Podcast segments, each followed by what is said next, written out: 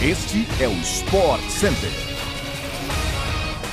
Saudações, fãs de esportes! Estamos chegando com mais um podcast do Sport Center que vai ao ar de segunda a sexta-feira aí no seu agregador favorito. A semana promete ser muito agitada no esporte no Brasil e no mundo, então não se esqueça de seguir o nosso feed para você não perder nenhum episódio. Também acompanhe ao vivo sempre a ESPN e o Sport Center ao vivo pela ESPN no Star Plus. Hoje, pessoal, vão ser quatro edições, tá? Às 11 horas da manhã, vocês já sabem, Mariana Spinelli, Mário Marra, Eugênio Leal e eu esperamos vocês. Mas tem também a edição da tarde, às 4 horas. Tem também Sport Center às 8 horas da noite e também à meia-noite. Agora, o nosso podcast vai começar, então sobe o som porque o Sport Center está no ar.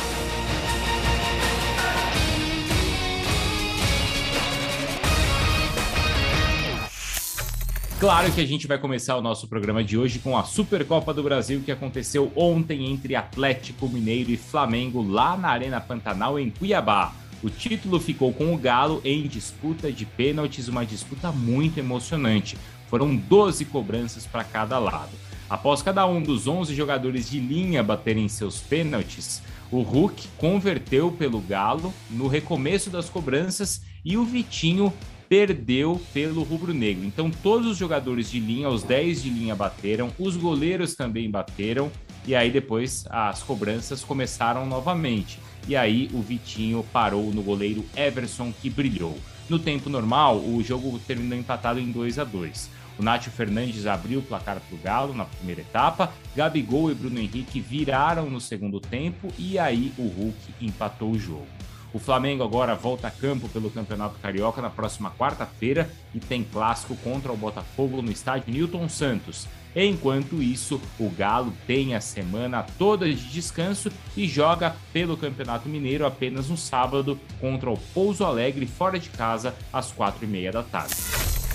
Agora a gente vai para o futebol europeu. A Premier League pode pegar fogo nas próximas semanas, já que o líder Manchester City tropeçou nessa rodada contra o Tottenham e perdeu por 3 a 2, com dois gols do Harry Kane. E o tento decisivo ocorreu aos 49 minutos do segundo tempo. Foi um jogaço espetacular no sábado. Ainda na segunda colocação, o Liverpool venceu o Norwich por 3 a 1 e agora diminuiu a diferença para o City, que está em 6 pontos.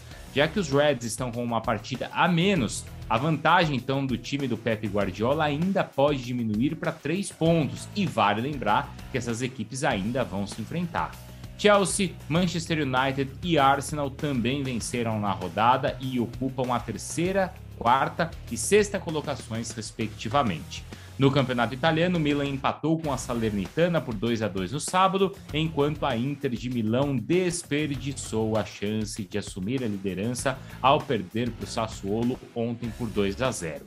Se vencer hoje, quem pode assumir a liderança é o Napoli, que visita o Cagliari às 3 horas da tarde. O jogo vai ter transmissão ao vivo pela ESPN lá no Star Plus. Agora a gente vai dar um giro pelos campeonatos estaduais, Brasil afora. No Paulistão, o Palmeiras venceu o Santo André por 1 a 0, gol do Rafael Veiga de pênalti. Já o Corinthians, que jogou fora de casa contra o Botafogo, empatou por 1 a 1 em Ribeirão Preto. Também foram dois clássicos no Paulistão nesse fim de semana. O Guarani venceu a Ponte Preta em Campinas por 3 a 0, jogo que levou à saída do Gilson Kleina do comando da Macaca depois dessa derrota. Na Vila Belmiro, São Paulo triunfou contra o Santos, fez três gols fora de casa, com gols do Éder, Eduardo Contra e também o Rodrigo Nestor. No Campeonato Mineiro, o Cruzeiro tropeçou contra o Vila Nova e empatou em 2 a 2. O Grêmio, por outro lado, goleou o São Luís por 4 a 0 no Gauchão na estreia do técnico Roger Machado. O Imortal lidera o campeonato com 17 pontos conquistados. Já no Rio de Janeiro, o Campeonato Carioca teve vitória do Fluminense por 3 a 0 sobre o Volta Redonda no sábado. Fusão que, aliás, estreia na Libertadores na terça, tá? E vocês vão acompanhar na ESPN e também no Star Plus. Já o Vasco venceu o Aldax do Rio de Janeiro ontem, fora de casa por 1 a 0. O gol foi marcado pelo Raniel.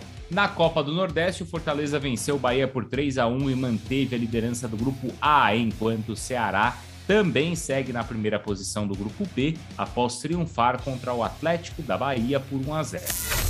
O último final de semana também foi de All-Star Game, que aconteceu em Cleveland e reuniu os principais jogadores da liga nesta temporada. O Cavaliers é uma das grandes sensações da Conferência Leste e conquistou o desafio de habilidades com o trio formado por Ivan Mobley, Darius Garland e também Jarrett Allen.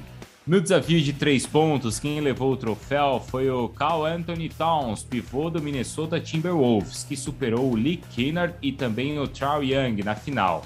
Towns, inclusive, é o primeiro pivô a vencer o torneio de três pontos na história e também bateu o recorde de pontos na final com 29.